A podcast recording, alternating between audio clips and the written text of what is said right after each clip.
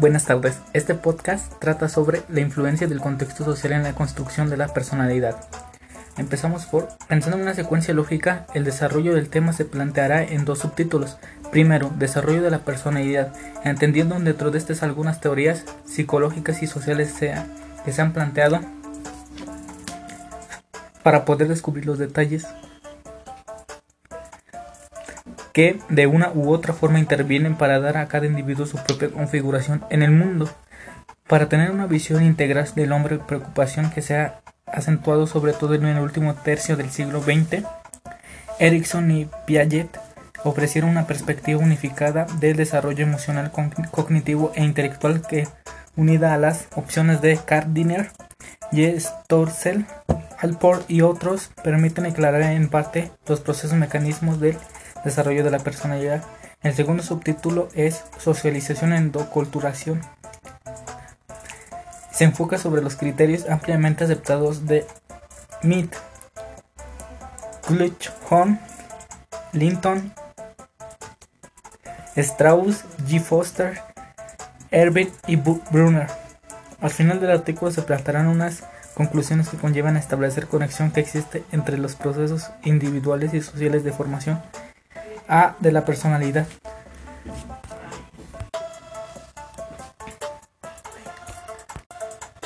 Esto es una pequeña introducción. Según Rousseau, el comportamiento de los hombres, tal y como nosotros lo vemos, es el de origen social, ya que el individuo en sí no puede exponer su individualidad original, porque las presiones de orden social son muy fuertes y definidoras de la forma actual para poder convivir. El primer intento de lograr la unión entre psicología y antología aparece en C. G. Jung cuando plantea la libido con el inconsciencia colectivo que se encuentra en los mitos de los pueblos. Porque por lo contrario intenta explicar la prohibición de incestos y totemismo a través de procesos psicológicos individuales. Desarrollo de la personalidad. El desarrollo de la personalidad del individuo se conforma a través de los procesos temporales o cambios agresivos de funcionamiento total, no solo de la madurez orgánica, sino también de la integración del cambio constitucional con lo aprendido.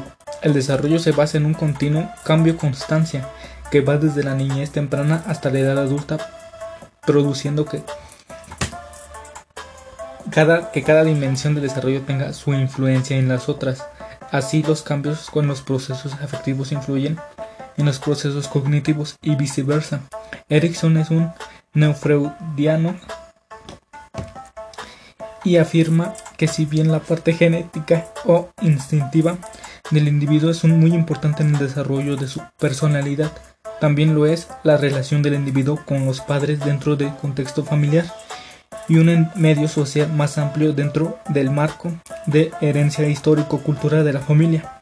Erickson se interesa sobre todo en dar una respuesta señalando las, oportunidades de desarrollo del individuo ya que cada cultura exige diferentes pautas y valores en cada edad y es el yo el que debe integrar las dimensiones tempo especiales que le permiten mantener su unidad ya que la preservación del individuo requiere la confianza y el respeto de la sociedad y la cultura circundantes. Tres teorías específicas. Piaget, en sus concepciones del desarrollo de la personalidad, da más importancia a las esferas intelectual. Para él, todos los atributos de la personalidad dependen del desarrollo de la capacidad intelectual del individuo por organizar su experiencia. Concibe la conducta cognitiva humana con la combinación de 1. Maduración, que es la diferencia entre el sistema nervioso. Experiencia que se determina en la interacción del mundo físico.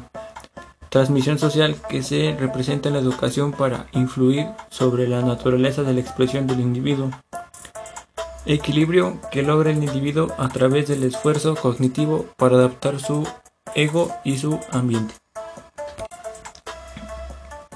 Otra de las teorías sería teorías psicodinámicas. En el campo de la salud mental siguiente, una línea que recoge el pensamiento psicoanalítico de la postmodernidad, basándose en que el acto de conducta es siempre un acto con sentido y con finalidad, con independencia de que el sujeto posea o no conocimiento de los mismos. Otro sería teorías humanas.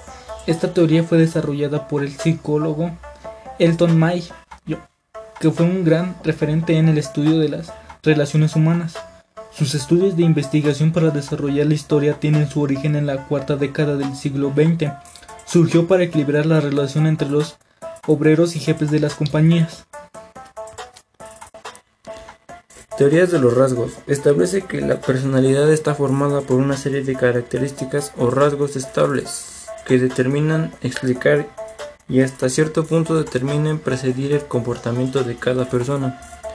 El temperamento, el carácter, responsabilidad, sociabilidad, amabilidad, apertura y honestidad.